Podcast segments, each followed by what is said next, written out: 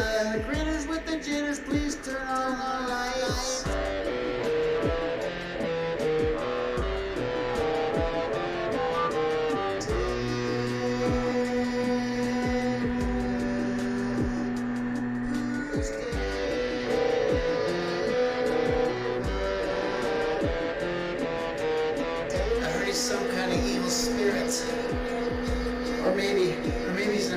That makes lightning or something like that.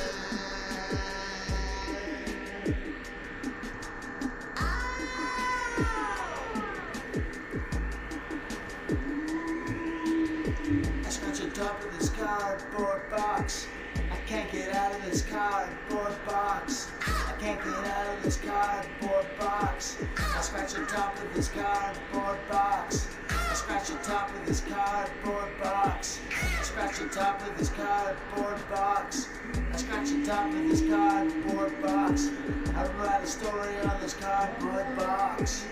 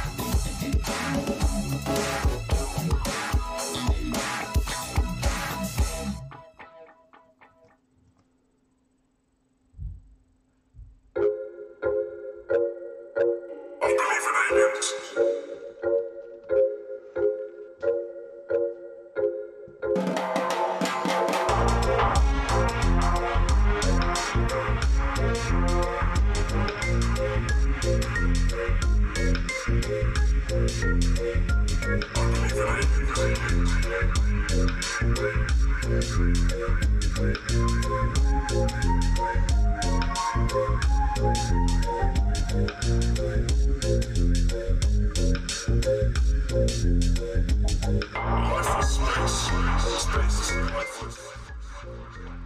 Simple Game.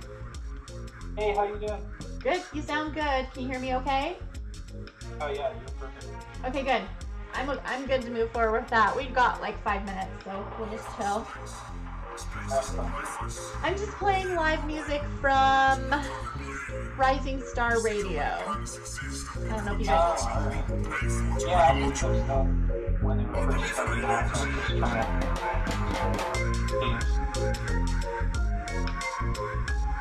Yeah, it's kind of cool.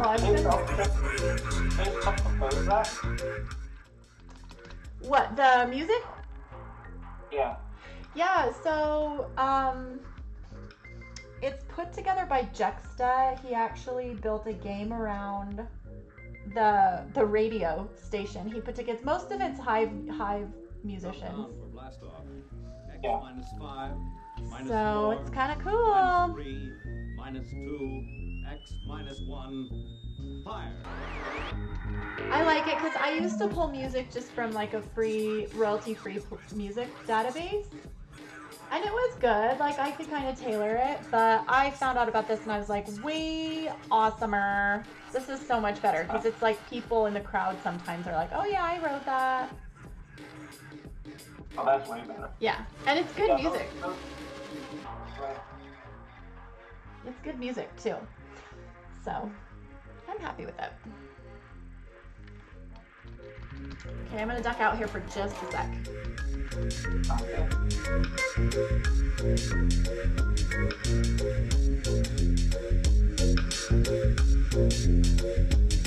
Usually people come in like 5-10 minutes in, so I just kind of shoot the breeze for a while, anyways. That's all.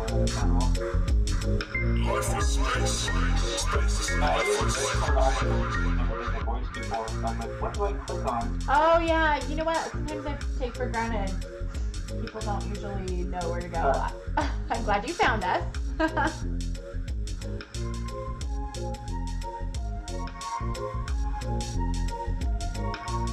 Going live in 2 minutes, you guys. If you want to hop on the show, if you're watching from Vimm or Discord or YouTube, we will be lighting it up in here with some Simple Game, with some Holy Bread, and a little bit of self-motivated true or not true rumors about Justin Sun and Kobe Bryant.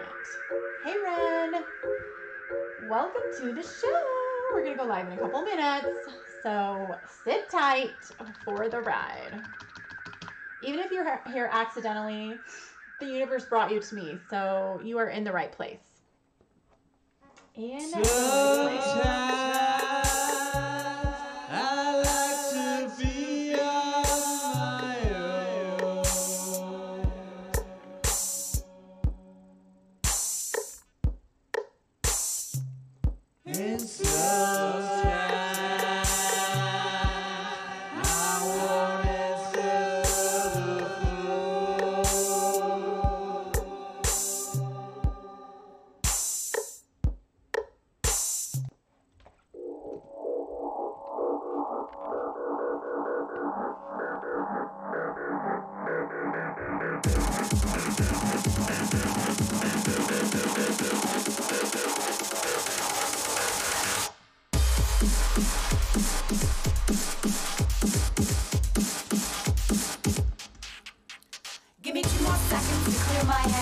Well said, had a bullet in my head.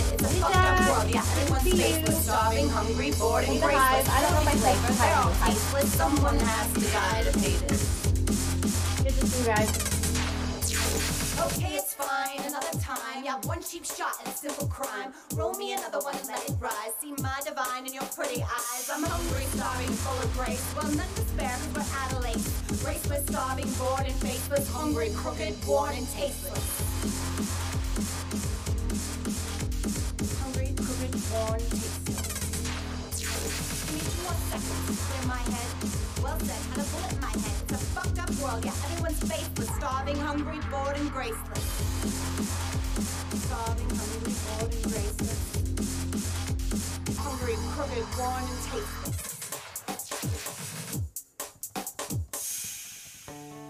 Oh, look how I cut you, make a knife for me.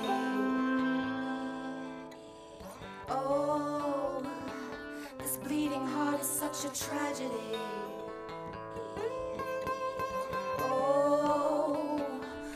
Hey Blue! Thanks for coming in! My clock says 12:01, but my countdown says we have like 58 minutes. So I think I programmed my countdown wrong. I'm gonna go ahead and get rid of it right this very second.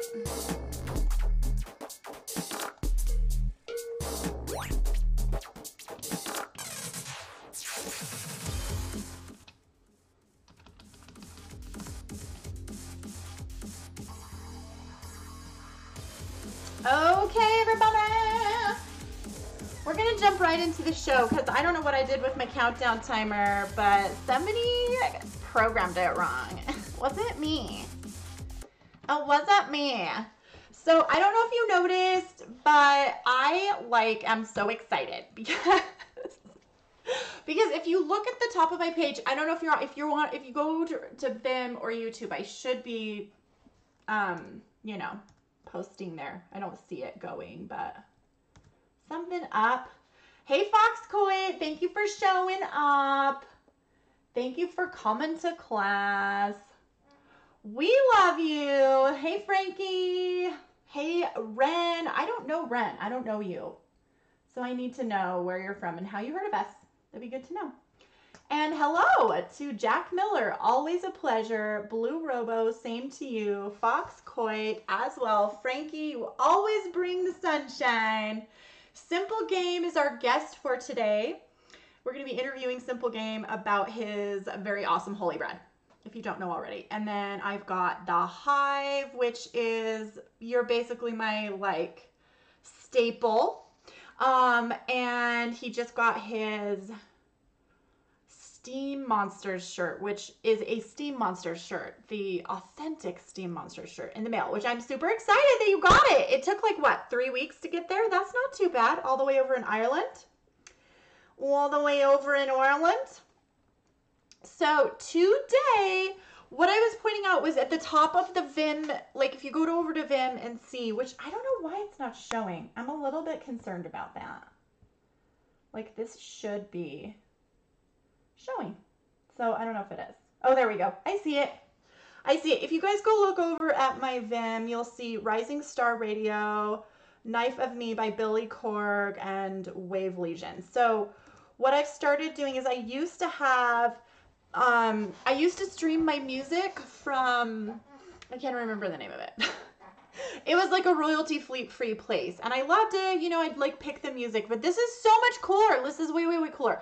Rising Star Radio was put together by our guest from last week, Jexta, and he has the Rising Star game as well. If you haven't checked it out, definitely worth your time. I still play it a couple of times a day.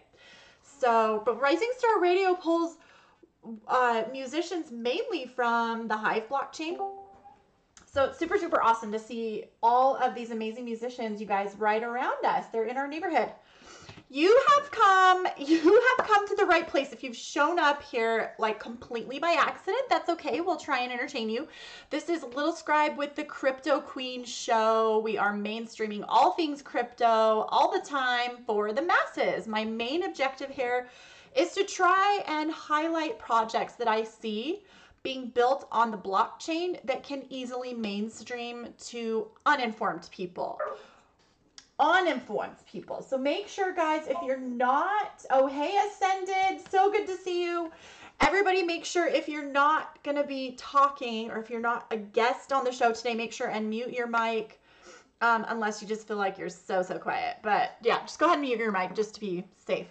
So I have Ascended Monkey, and she will be maybe hopping on mic, but at the very least, I actually have some really great reviews. So what we're doing today, is we are going to be talking about Holy Bread.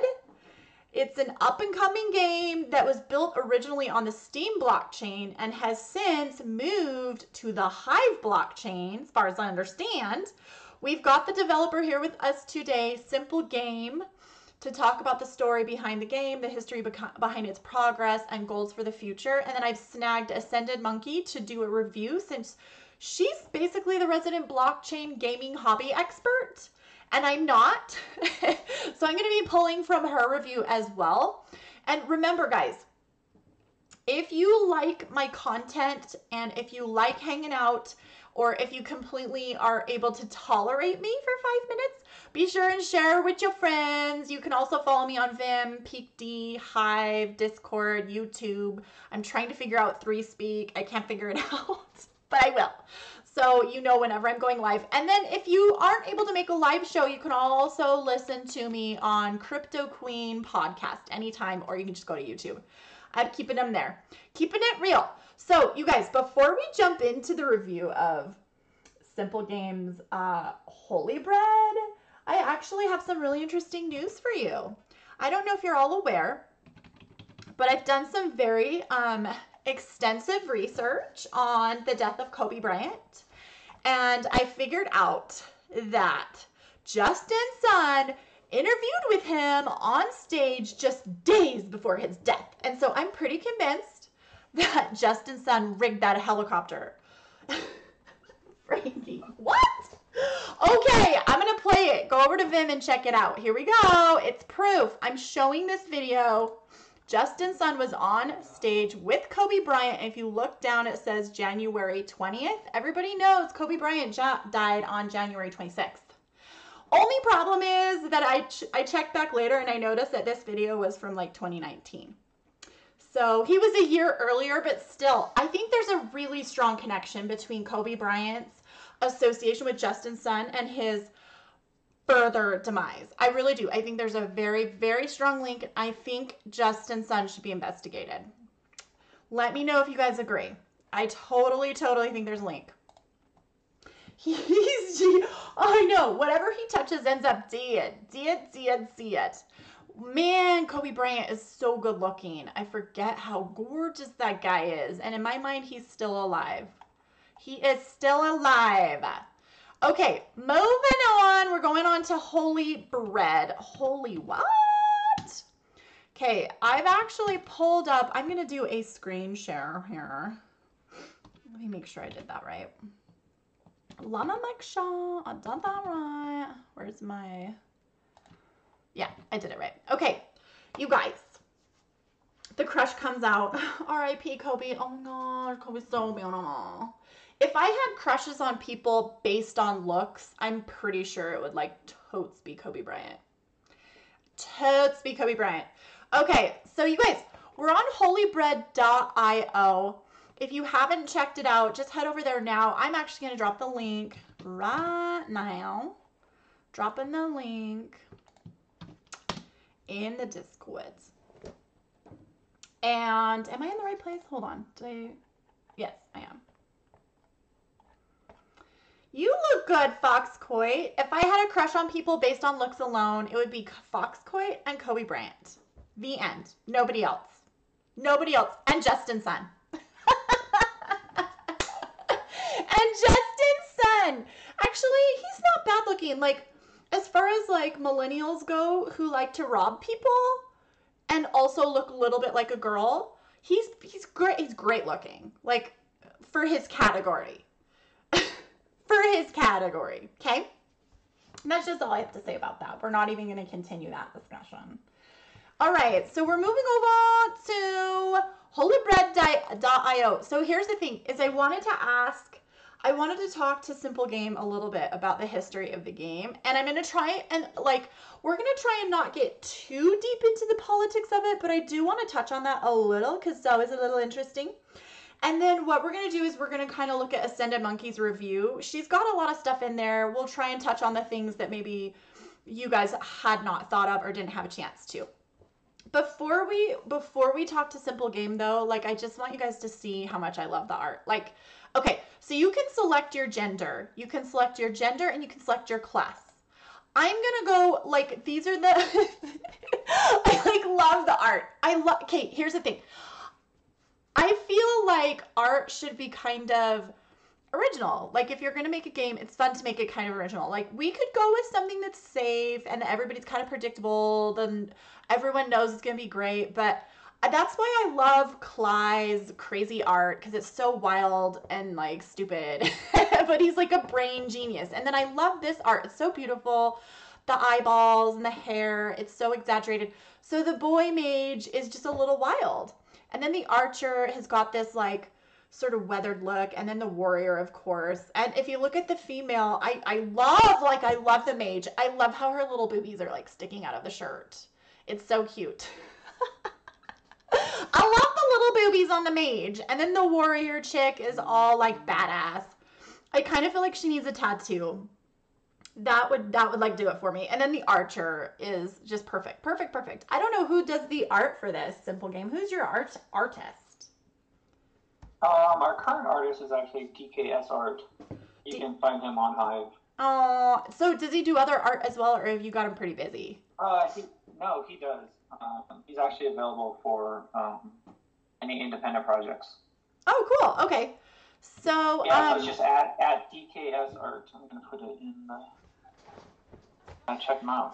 And while we were talking, I think it was about a week ago, I was just kind of going bananas about your project. And it always surprises me, having been around the area of Steem/Hive for about 4 years. I mean, off and on. I've had my hiatuses, occasional hiatuses, but, like, having been around the area for a few years now, it always surprises me when I don't know about something that's actually, like, rather cool. And you're quite the little magician, aren't you? I mean, you've got, like, over 400 active users on your Discord. You've got tons of followers on your actual page. Thank you, Foxquate. Thank you for the modern art. I love the Jackson Pollock. He fills up these buckets of, here, let me pull this up. This is great. Screen share. This is what I love about my screen share. Because most people, when you stream Discord and you pull the chat feature into the stream, it doesn't ever show pictures or, like, video clips or GIFs. So that's why I like my screen share. Okay, so Simple Game. So yeah, I've been around for a while, and it just kind of surprises ashames me that I haven't ever heard of you, and I'm so sorry that I haven't, because this is so cool. When and where did you come up with the idea? Well, we've been running play-by-post, games on the blockchain now for almost 3 years, and we had a role-playing game there. And what was that? Yeah, go ahead. Sorry. No, I was watching Holy Bread when it was first being developed late last 2019 on Steem, and was talking a bit with the developers at the time. They kind of want to run the project on their own as a hobby project. I was just kind of keeping an eye on it, and there's conversations and input here and there. And then when the opportunity arose to take it over, I jumped right on it. So hang on. Yeah. Holy Bread isn't a play-by-post game, though, is it? No, it's not. But that's what got me really involved with the whole blockchain communities. So that's where I wanted to actually back up just a little bit, because I told you we might get just a teensy bit political here, in the fact that when you were doing your play-by-post gaming construct, what was your biggest obstacle? Let's define it. That used to be on Steem. Simple Game. Let's define play by post first for those who aren't aware. Oh, sure. Probably goes all the way back to the old days where people used to play chess in the mail. They would send a move to each other, and then it would move to the 90s. LARP actually came out of it. People would actually play full role playing games inside. Basically what is Discord these days. You just play your game with a group of players. So play-by-posts have evolved to where you want to play with players throughout the whole world. There's tons of websites dedicated to them. You go online and a game master will post a turn and all the players will respond. Every 24 or 40 hours a new turn will come out. So it creates a lot of opportunity. And the blockchains, especially our social media ones, are really, really key for that. Because I can post a turn, and then players can respond back and forth and interact with each other. And it just really creates a unique community. So it could be anywhere from a role-playing game to a board game, you know, anything you want to do. See, that's something I hadn't considered, because coming from the angle that I entered into the blockchain, the use case of blogging for blockchain, that was how I entered this entire scene, was basically like, oh, you can blog for money. You can blog for upvotes. Who's posting this? Fox Queen. Right. And sorry, I'm giggling. I just see like, sorry, go ahead. Yeah, I see it. Yeah, I see it. The thing with that blogging concept is it's great, but most of you nowadays are just auto-upvoted. You put your weekly blog post up, you get your 100, auto-upvotes from all your trails. There's no interactivity. So we really took it from the standpoint of, if we're doing full games on there, especially role-playing games, people can create characters that can laugh, interact with each other. Yeah. You create some really amazing friendships with people in other time zones that you never would normally, because they're doing their move when you're sleeping and you respond when they're sleeping. It's like a pen pal, only it does. It totally harkens back to sending a chess move in the mail. Like it's so nostalgic, and it is so socially interactive, and you actually make like really deep friendships that develop over time. You get to know a person's personality this way. And so what happened with that? Weren't you kind of deterred a little bit from the play by post? Yeah, so I got a lot of communities that said, because my whole thing was, hey, these encourage engagement. We're creating these friendships, we're building social, and I would get in some discords and chats with some bigger whales and people, and without names or anything, they would say, hey, ignore that. This is back on Steem. Steem is really running discords. Blogging and posting is just a reward, a reward system for all of us. But the real Steem is actually running discords. It actually bothered me for a bit, because I was like, well, what's the point of trying to promote these blockchains to the masses and onboard users if you're telling me everything that's really done is done in Discords, don't worry about blog posting, don't worry about engagement. And then I started getting downvoted by some of them because our turns are relatively the same day to day. Like, here's the rules of the game, this is what we're doing, and the actual turn is very little of the post. Most of the actual engagement is done in the comment section. Right. And when I reached out to them, they're like, well, you're spamming the blockchain. And I was like, really? I'm spamming the blockchain by encouraging engagement? That's interesting. It was a little disheartening, but we continue on. We don't do it as actively right now, since Holy Bread's taking most of our time.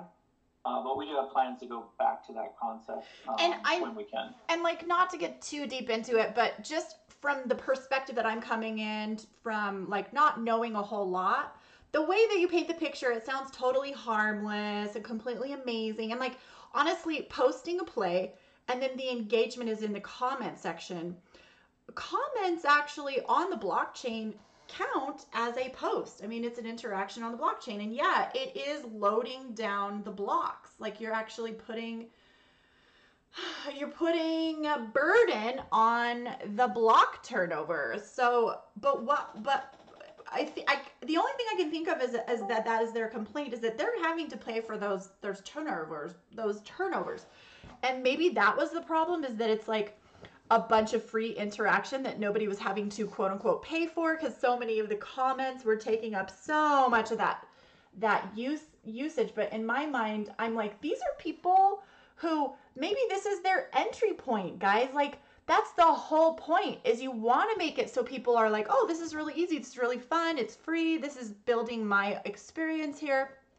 And then as people invest in your game and or their own accounts, they look around, they sniff around, they see where they can actually invest, they can see where they can invest time, money, crypto, even developing skills, and look at where you've come. I mean, you're developing stuff that gets people engaged, not just in comments, but also investing actual coin. So I'm going to kind of have to take your side on that one. I do feel like Spam to me is kind of meaningless, right? You're just trying to get people, draw traffic to you. This is not spam. People interacting with each other is the main point. So I'm gonna have to take your side on that. And And the only argument against it would be if people were just basically like play by posting without meaning. And in any event, that's their prerogative to do, and we can spam that. We can call that spam if we want. If someone's going to play by post to spam play, then that's spam. Sure. But if you're getting interaction that's meaningful, then that's interaction that's meaningful, and you're pulling it. And this is my whole point of the show, is that if you're building a project that's bringing in mainstream people who might ordinarily not use blockchain or even know about it, you're bringing in people to interact on something that happens to be built on the blockchain. In my mind, you have succeeded. I don't believe in spam. I think it's not healthy for this blockchain. And I would agree that we don't want to encourage that kind of behavior. We're trying to encourage meaningful, interactive, social behavior that also results in not only increasing in the value of the blockchain itself, the platform itself, but also in the health of the economy, which is where we're going to get some use. Those users are going to be hopping around looking for other things they can invest their time, energies, and monies and efforts and intelligence into. So yeah. For me, it's a win-win-win-win-win. I don't care who you are, what you're doing. If you're making something that brings people in and shows them what this is and gives them an opportunity to invest time, energy, money, or intelligence into something, for me, it's a win. It's a win. And I'm sure we kind of feel the same way. Okay, Fox Coit. Let's see. Maybe I missed your comment. Okay, I love your trolling, Foxcoy. There is no line all the time. We only encourage spam on Steem. Frankie one, you're so hilarious. I'm just trying to catch up on your comments, guys. We only encourage spam on Steem. Spam is always a bad look, be it on Steem, Blurt, or Hive. It's true. It's a bad look. It's never a good season for spam. Okay, so moving on. What was were you kind of just like, I'm sick of dealing with all of y'all being a downer, being an antagonist to this really amazing project? Was that the turning point, or were you just kind of already working yourself toward other, because you mentioned that you had started working on Holy Bread at that time. I'm kind of one of those designers, I'm always creating things. So I've always had 3 or 4 projects in the work. Yeah. So, yeah, you pretty much turn your focus, like you try to keep them all alive, but you turn your focus to where you see the most potential at the time. Are you kind of like an irons in the fire kind of a guy? Yeah. Okay. And honestly, and Holy Bread in May, opportunity came to kind of take over the whole game and just own it outright, and then get it to Hive. Because they had died out in March during the whole Hive Steem split. Yeah. And it was kind of dead in the water for about 6 weeks. So, yeah, it was a great opportunity. And when you brought it over to Hive, do you feel like the transition went pretty well? I mean, because the people who were following you probably – were you worried you were going to lose some of your users? Yeah, so that's an interesting thing. We actually gained users when we moved over to Hive. Really? And we've actually been in a really good clip of gaining users. We moved over to Hive on the 16th of June, and we had a few bugs here and there. We had them all ironed out by the 18th. It took about 36 hours. They were high-signer things. If you were playing on keychain, you had no issues. Right. And by that weekend, we just started accumulating players, and every day since then, it's not much, but we've been averaging 5 or 6 brand new players every day since then. Whoa, every day? And wow. Yeah, every day since then. Wow. We've actually gone back and looked at the numbers. We've gained more users since we moved to Hive than the game attracted since February 20th. Wow. How encouraging. Yeah. Yeah, so it's really, really what would you say is most people's favorite feature, or what are they doing the most of on the game? That you think is the most popular? Well, it's an idle-based game. So right now it's purely idle. Your gameplay is you log in, you quest, you gain experience gold. With that, you purchase items. You can also find items when you're questing. And then the main feature right now is just your battle arena. You build your team, you just battle your way up. Okay. So it's a typical PvP. Yes. That's the current gameplay. People love it.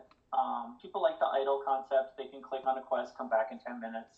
Quite a few of our players play Monday through Friday because they're at work, and they play as a break in between tasks. Our user base actually drops off on the weekends. Oh, okay. People got plans. So it's an interesting little idle game like that. Yeah. We definitely are moving to a different game style down the road, but we can talk about that in a little bit. Like a P2P?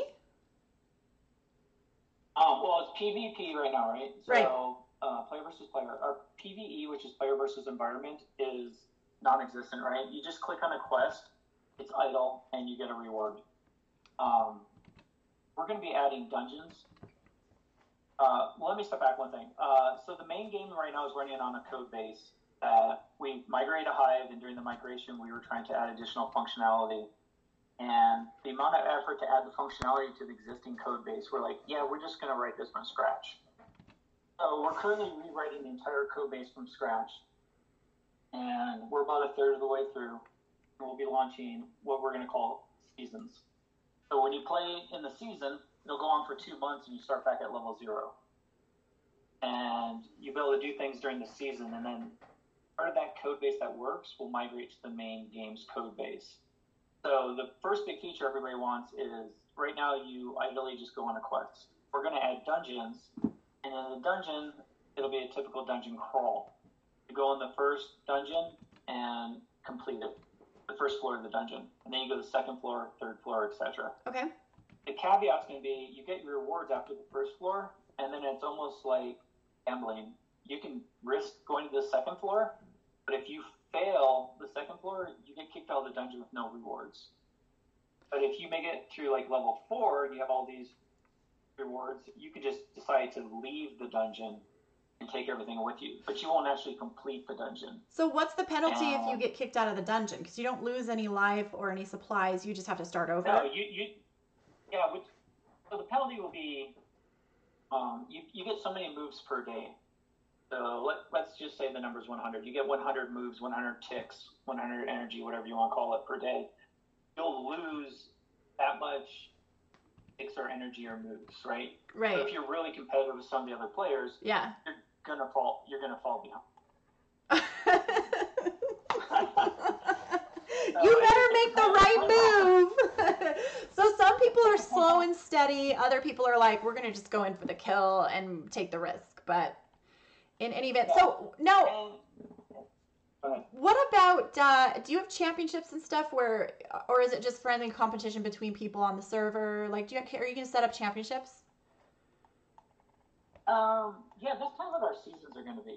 Okay. You're going to be like the champion of that season or the top 20 players in that season. Oh, I see. And there'll be in-game rewards and things you can get. So how long are your seasons going to be? Like 2 weeks, 3 weeks? We're actually aiming closer to like a full month. And because when you said season at first, I thought you meant like, you know, the 4 seasons. But you're talking about a season of play where everyone competes against each other and they're on a leaderboard, and the one at the end of the season wins whatever prize is at the end. Right. And then no matter what, even if you don't win that season, there'll be special set items in that season. So let's say this season's the fire set. You can only get those set pieces in the season. And you can, at the end of the season, you'll be allowed to export them back to the main world. And so that'll be the limited supply of those pieces within the main world. And then the next season, there'll be something else introduced. And then maybe in season 6, we'll reintroduce some of the pieces that were only available in season 1. So you get another opportunity to get them. Wow, it sounds like... the main world... Yeah, it sounds like you guys are really thinking it through. Go ahead, Bo. I just interrupted you. Oh, yeah, no problem. So the main world will constantly be actively going. So it'll have, like, a different balance than the seasons will. Because the seasons will always be reset at 0. Okay. So you go in there with a brand new hero, level 1, and just go to town. But it levels you up, though. Like, it kind of, in that regard, the season isn't just, oh, we just played a month for nothing. Like, you're not just playing, but you're also leveling up, aren't you? You're like, the stuff that you get out of it, you keep going forward, correct? Yes. Okay. But we're going to make sure the balance is there where you don't play one season, you're not going to necessarily fall behind. So the Hive has a couple of questions. I see that. He's my nuts. He wants me to get into all the like really intricate math specifics. My players do this in Discord all the time. I'll announce something and they're like, well, what about A, B, C, and D? And I'm like, okay, I haven't worked out. I'm not ready to announce it yet. Or you're like, I had this worked out and now I totally don't. You're like, back to the drawing board. Yeah.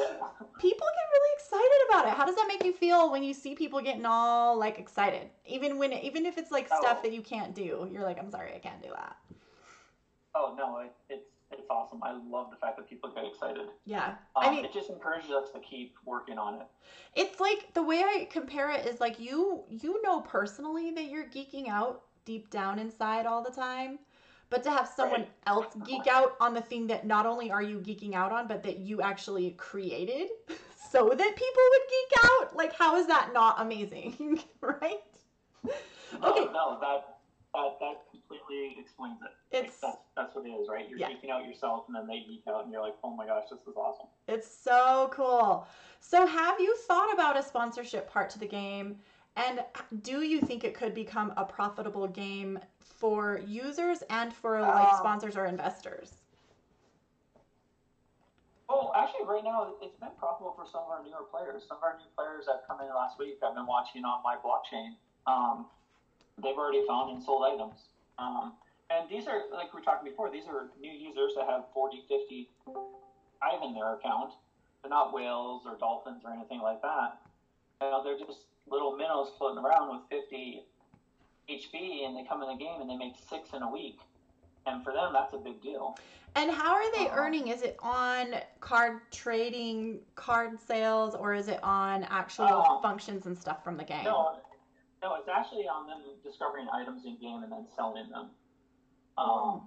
So we're completely free to play. So they can just log in and start playing and start questing and finding items. Wow. And then when they find an item, they can put it up on the marketplace. And the marketplace completely is on Hive, right? Yeah. You put it up for 2 cents, you get 2 cents in Hive from the other person.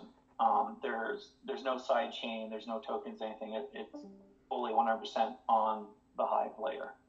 So I've got Ascended in the audience here, and she's actually done a pretty thorough review of the game. And of course, you know, she starts out with like the basic explanation how the game works. You've got your open play platform, and then you choose your class, you pick a family name.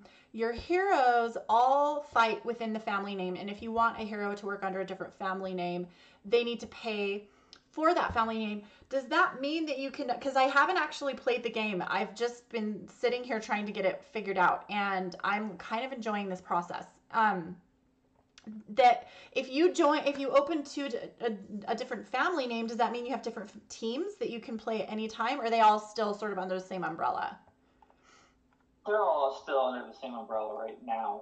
That might be something we're going to incorporate when we do guilds down the road. Right. So that's something we're really looking at. And that purchasing and spending bread to change things is going to be going away. We're going to be completely removing anything that resembles pay to win.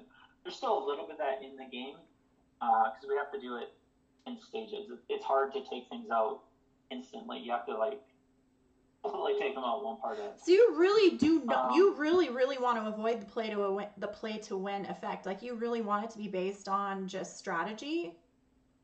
Yeah, so I haven't revealed this yet, but we'll do it here on the show. Okay. Our new economy is not going to have gold or anything in it. It's going to be a complete 100% barter-based system.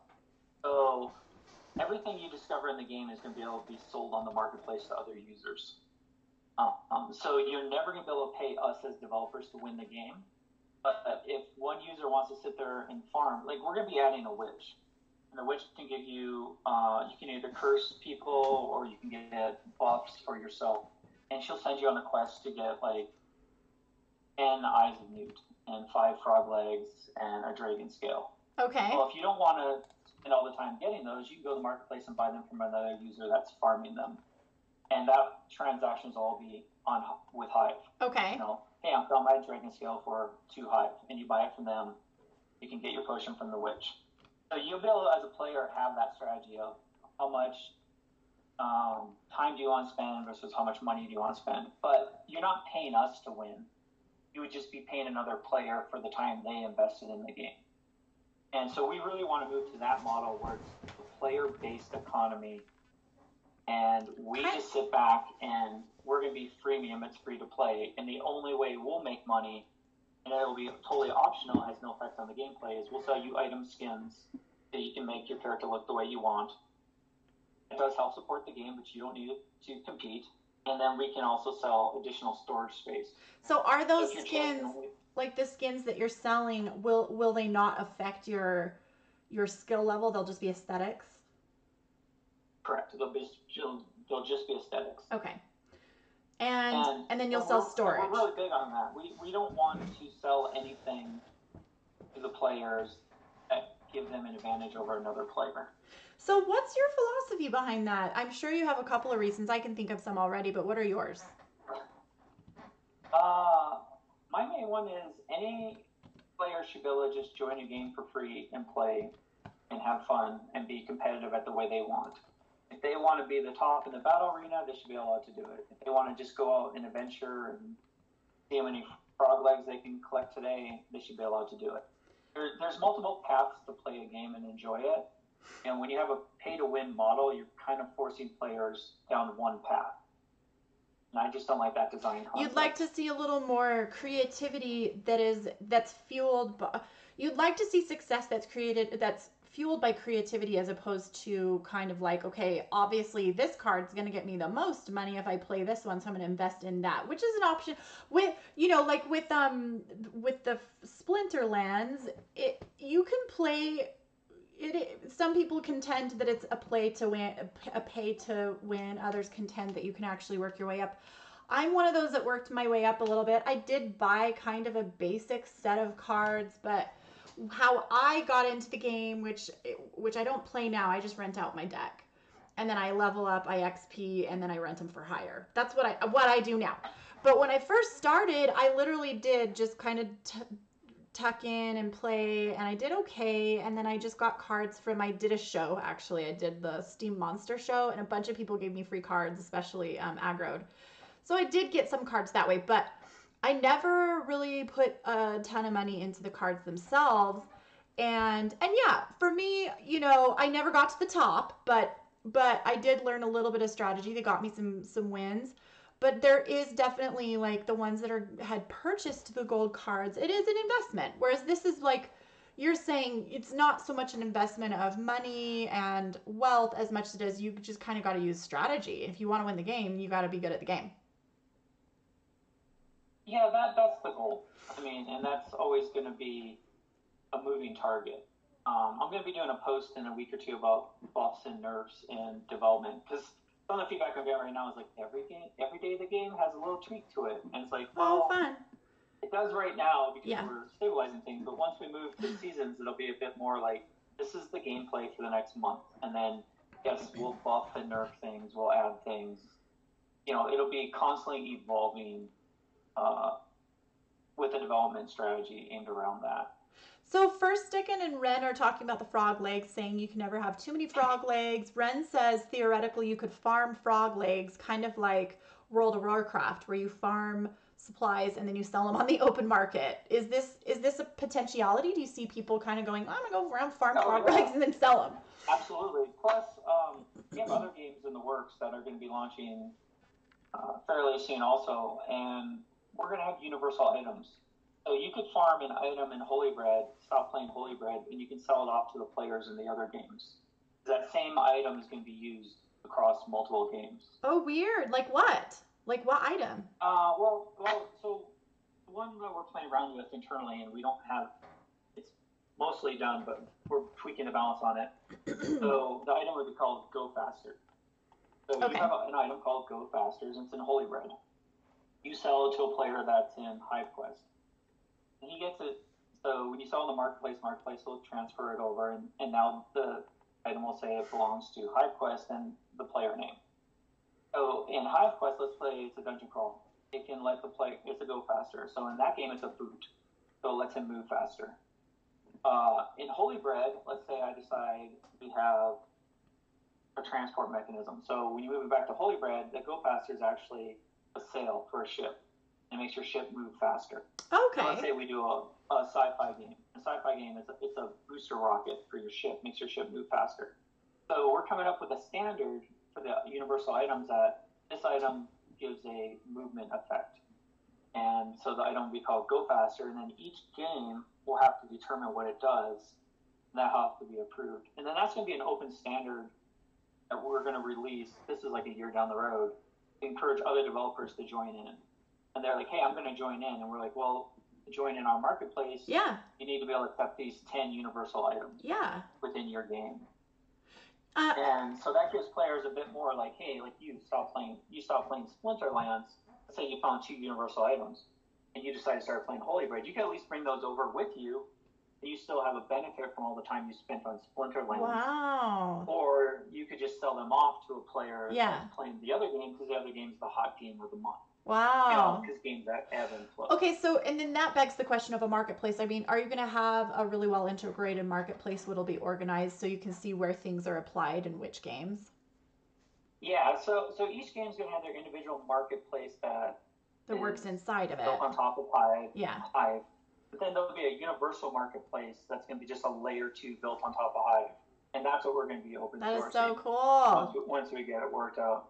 Yeah, so we have like a whole ecosystem of games and development we're working on. Holy Bread's just the first step, and we're just so focused on it. And we're really just focused on getting the season out. There's going to be new heroes. We're going to have taverns in there. We can do bar brawls if you want. Yeah, it's just super exciting, but we still have to keep providing things for the existing players because the season's still like 4 to 6 weeks out.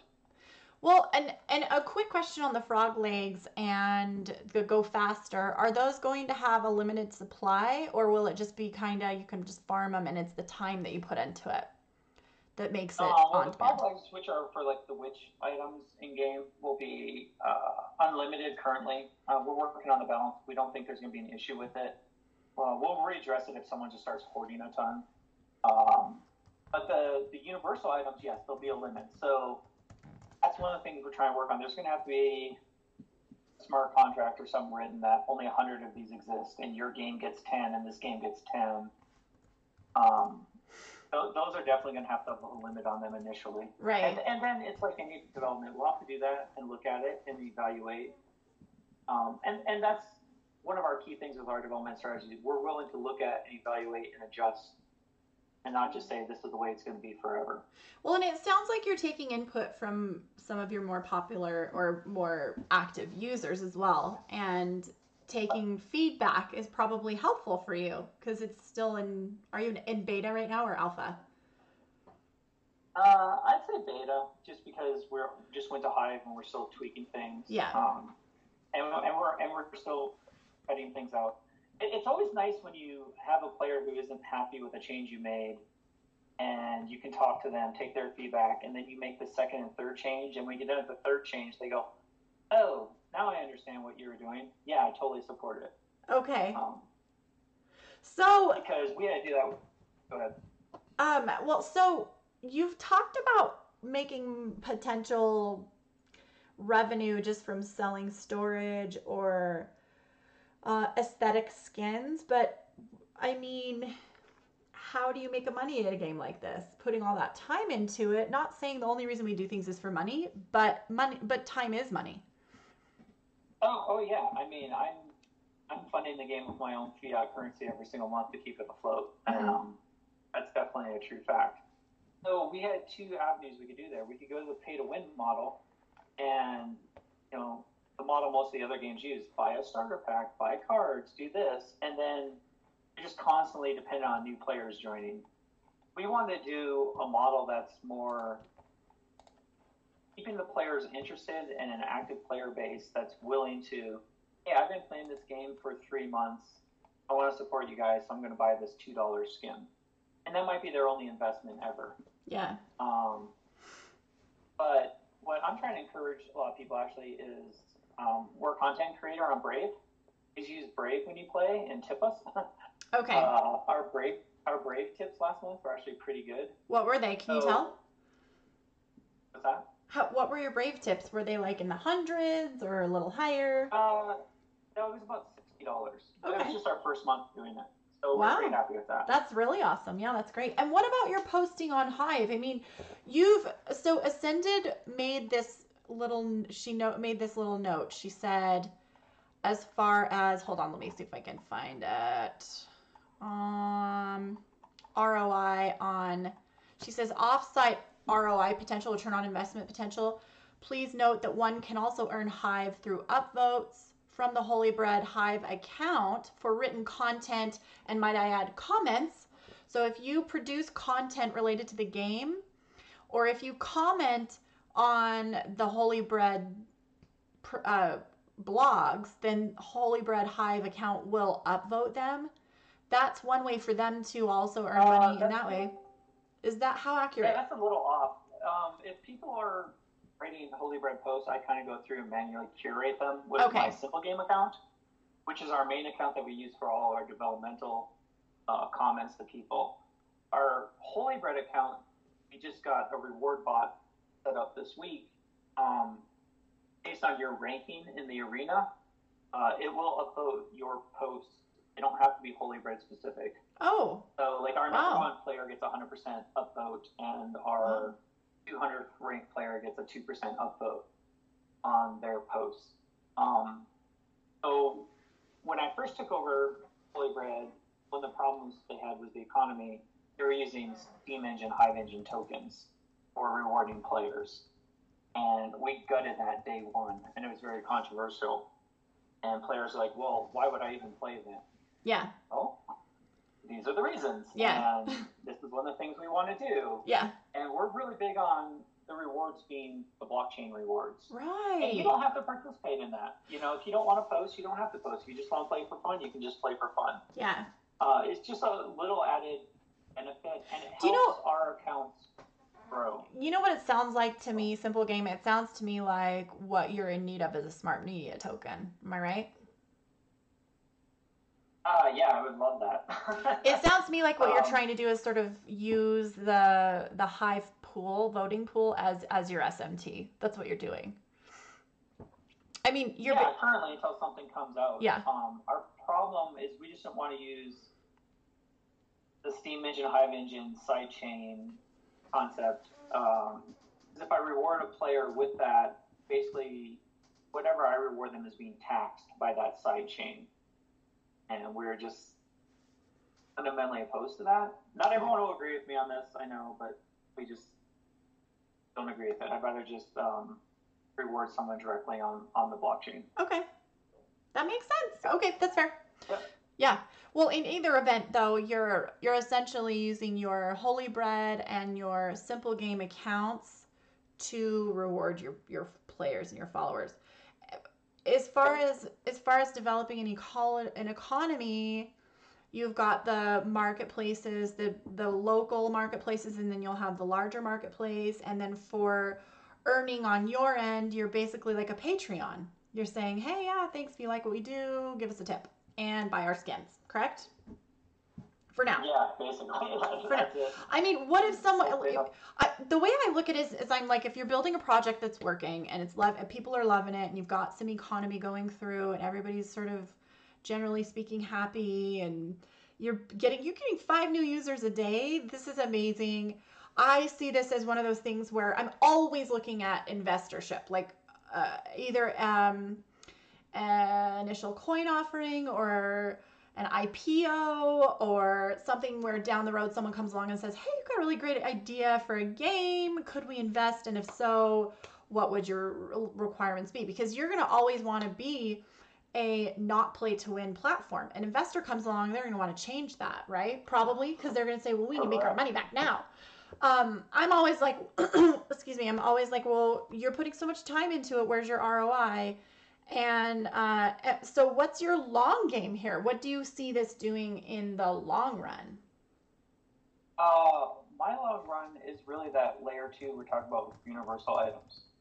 I've been in game design for 30 years, and I've seen us move to the premium models and pay-to-win models and all these concepts, and I just really think having players play a game, game ages out or they just move on, getting some type of reward for their effort. So let's give their value that they put in that game 100, and they move to another game. If they could take 70% of that value that they created and move it to the next game, that's just the future of gaming. Okay. And so really getting a layer 2 open source built out is my long game. Now, granted, I'll have my own little small games involved with that are my pet projects, like Holy Bread and a few other ones I'm going to do. And those are passion projects. And yeah, I'd like to make a little on them. So I have another question for you. You've chosen Hive, it sounds like, for your main game development, or rather, like your main blockchain game development. Have you considered other blockchains? I have. I just don't like any of them. They're too slow. They have governorship problems. They have, Ethereum has its gas problems. I also have a problem. This gets ideological, and I don't really want to, but I get a problem with the NFT word, right? Like, it was the hot word 2 years ago, and it gets thrown around, and what does it really mean? And what we're doing at the Universal Items is more what my original concept of an NFT would be. Like, yeah, I can buy it on the blockchain, it's recorded on the blockchain, I can sell it to another user, but if only that one game can use it, what good does it really do for me? So you're kind of trying to develop an idea where people love it, and then you can carry it over to your next development, and they're not gonna be out anything. That's the goal. I mean, goals aren't always achievable in the first initial pass, but I mean that's our goal. But it sounds like your goal is to make your players happy, and as long as you're doing that, I can't see why they wouldn't follow you to the next thing. This is sort of like a symbiotic relationship, it sounds like, at very least, right? Yeah, that's what we try to do. I mean, we're very active. Our whole team is active with the players. Yeah, we're just trying to make something that's fun also. Yeah. Like, I just want a new player to be able to come on, just play and have fun. Yeah. And because there's a way for them to earn, and that the majority of the earnings goes to them, that's kind of cool too, like just all the marketplace stuff. So I don't know, I'm super impressed. I'm really like, I don't know how I never heard of you. I was probably just obsessed with other things. Who knows? But I'm sure I'm going to meet more and more people like this too. Yeah. I mean, that's how it happens, right? Like, yeah. No one knows about anything, and then as it starts to grow, it just gains momentum at some point, and then everyone starts to hear about it. Well, and part of the reason is I'm not historically a gamer, and I'm not historically interested in things like that, but as I mature in my crypto world, I do get way more interested in state of the dApps. And since I'm friends with Ascended, I'm kind of more interested in the games right now, but I'm always, as an FYI to everyone out there, I'm always interested in whatever projects that you're aware of that are on either the Hive blockchain or any blockchain for that matter, whether there's a use case for mainstream like peeps. So whatever there is that's being built on blockchain, whether it's a game or just an application that's useful in a daily basis, I just want to hear about it. So let me know if you know anyone or if you are someone. I'd love to interview you on my show. Just DM me at Little Scribe. As far as the Holy Bread goes, I just really love what you're doing. I love Ascended Monkey's review of what you've done. She takes us to the Holy Bread, the dApp.com.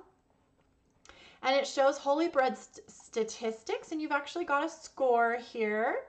Do you go here when you look at the interactivity? Yeah. I went there a little bit, and I'm not sure how they pull their data, but their data's not matching up with our data since we moved to Hive. Okay, maybe and that's a... I don't know if they're pulling from the Holy Bread account. Like, I'm not exactly sure how they're pulling it, so... that's just one. It's on my long list of things to like assign someone to go track them down and talk to them about. Yeah, because it looks like their data is maybe a little low. Like total unique users 461. If you're getting 5 new users a day, I'd imagine that's a little higher. Am I right? Yeah, yeah, and that's what we've been looking at. Is some of that data is a little bit off. You're like, come on, guys. And that's one of the things we're building on APIs and stuff. There's just always work to do. Sure, that's the other thing. Is that's the other thing is when you take on a project like this, like it's so much fun in the outset and you're looking at all the cool ideas and you love unfolding them, but then it turns into a monster and eats you. So like you have to take it like one day at a time, right? Oh yeah, like we spent our first 2 weeks just building our internal like communication systems, and sometimes we're still yelling at each other like, hey, you didn't log this correctly. Yeah. And that's the side of things people don't see. And lastly, I just want to touch on the lore a little teensy bit because Ascended actually went to the trouble of showing this, and I thought it was so cool. First of all, loving the art. I'd be pulling this up on my account, but for some reason I'm having issues with my keychain, so it's just not loading. So I'm really grateful that Ascended put this together because she talks about the lore. It comes from small stories associated with each quest. Who's coming up with these little fairy tales? Are these like stories you told your kids when you are, is it something you grew up with? Do you have someone else putting this together? Like, where are you getting this? Like, for example, we should read this one, The Dancing Lights. There's a darkened forest. In the forest lived tiny glowing fairies, which look like small flames from afar. And now the tale promises that a caught fairy grants you a wish to bargain for their freedom. So that's one little tale. Do you have kind of a background in lore? Where do you get these ideas? Those are actually just short little snippets that were written for us by a contractor that were just like, hey, we just need some quick text. Okay, so cool. We just let them run with it. Yeah. We are working on a complete background story lore concept because we need to do that for launching our season. And we're actually really big lore people. When we design games, our team, we've designed other games. Lore drives everything. If we can't explain the reason why we're putting something into the game from a lore standpoint, we normally don't add it. So you're actually going to start seeing things about that within the next month. So that's, you're saying you already kind of have a backbone of lore behind the story. You're not going to like go around changing a bunch of stuff. It's just sort of the main lore behind it. Is that what you're saying? Yeah, so like the main lore is there. Yeah. And let's say it's this fantasy-based world. You're never going to just see the dwarves show up with like a steam cannon. It doesn't fit in with the lore. Right. Yeah. See, that's what I love. A lot of other games will do that. You know, they'll just keep adding on. I just get so tired of that. I feel like it's not true to the fan. I feel like if you're wanting to stay canonical, you do kind of need to have that main story background before you go starting a game, because part of the draw of a game and the fantasy of it is understanding the world and the physics of the world that you're in. And that was one of the things that I really, really loved about the Splinterlands, was because I totally got into the lore. So it's kind of fun for me to see that you're like sort of true to the lore. Obviously, you're going to have tweaks along the way. It's fine. But you got to kind of have the backbone. Every good gamer knows that. I just wanted to ask one last question, and what are some of the updates that you wanted to share today? I know you already kind of mentioned the thing about being able to carry over to newer games, like the Go Fast, and the ability to sell things in the marketplace that would be a larger marketplace. What's another update that you want to share with everyone, and something that maybe would get them to come to check out your game? A big update coming this week is item skins are finally here. A lot of people got a lot of epic items in our big event last week, and this week they're going to be able to purchase skins from us to make them look the way they want. That's our big thing coming up. That's going to be run manually out of our Discord. Okay. We find that first time we're running some of these events manually, it's better for us to watch for errors, and then we'll get an automated website up for it at a later point. Plus, then we get more player interaction and feedback during that type of event. So that's our big thing. And then, yes, the Barbarian is still coming. That's going to be our next class. I'm going to be working on that code starting Monday. Hopefully, I'll get them up this next week or two. Have you ever thought of sourcing out some of the work that needs to be done for the site, like the lore or the development, and then having people just sort of like do contests so they can win something for it? We do. We have an internal team of 5 people and an external team of 7 people working on this. Okay. And we're always looking for more people. And we have people that are in charge of that. But you can always DM me directly if you're interested in participating, and then we can see if you can fit in with the team. Yeah, this is one of those projects where I just highly recommend, if you're interested in There's so many things you can do. I mean, maybe you're not as good at the gaming. Maybe you're not as great at the dev. Like, you could add lore, you could add graphics, you could add functionality, you could add the gaming pieces. There, you could be even someone on the team to help promote the content. It seems like there's probably no end of great things that you do. If you want to get involved in this project, just go DM Simple Game, go hop on the Discord. Go ahead and, if somebody has that Discord link, maybe you could drop it in the show right there, the chat. Okay.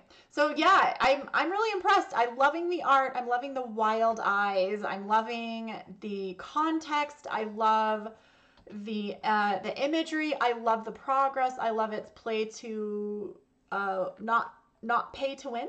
That's interesting and very intriguing. And I'm just super excited. I'm super happy. I'm really happy to see some people like you on the blockchain, on the platform, and that Hive is the place of choice because of its fast block turnover, because it doesn't have any transactional fees, and because it's got a great user base, and because it's run diplomatically. So you've got a lot of advantages working on the Hive blockchain here, and I am super, super excited to see where this goes. And okay, and thanks for coming on the show, Simple Game, and thanks for your review, Ascended. It was amazing. I've been showing the screen share for that if you guys want to check it out. I will drop the link as well to that if you want to go read her review, because it kind of gives a little more introduction to the game if you're one of those more detailed people and like to see all of that. Okay, you guys, this was actually like such a great experience for me. I am so excited about all the projects. Again, if you know someone, or if you are someone who has a project on any blockchain, doesn't have to be Hive, could be anything, could be Steem, could be anything. I just want you to come and let me know, and I'll feature you on my show. And make sure, if you like it, to follow and share. We're always going to be around. This is our I'm gonna be doing probably the 12 o'clock Mountain Standard Time, and I always have a countdown on my show. So if you're not sure when that is, just click the countdown and it will show you when and where. And if anyone has any questions, just type them in the chats. Otherwise, we're going to be hopping off here in a couple of minutes. And as usual, I am playing live music from Rising Star Radio, which most of the musicians are coming from the Hive blockchain. If you want more information on that, you can go to risingstar.com to learn to play the game, or you can go to the Rising Star Discord. Thanks again, Simple Game, for showing up today, and thanks everyone for your attendance and participation today. It always is a great show because you made it that way.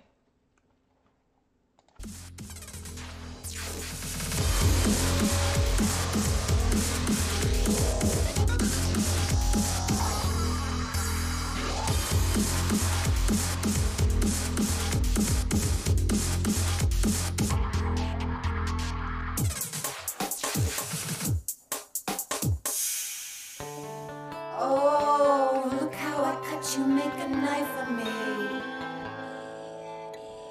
Oh, this bleeding heart is such a tragedy. Oh, my mind's an army, send no cavalry. Oh, my tongue is sharp, you made a knife for me.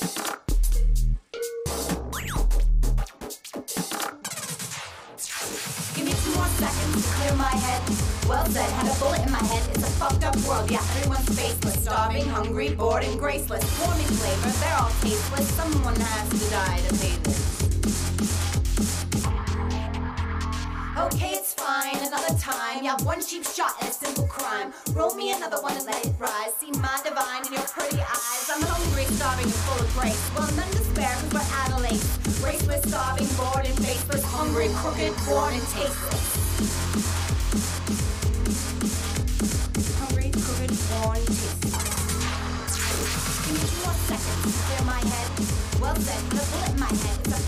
this world. Yeah, anyone's faceless, starving, hungry, bored and graceless. Starving, hungry, bored and graceless.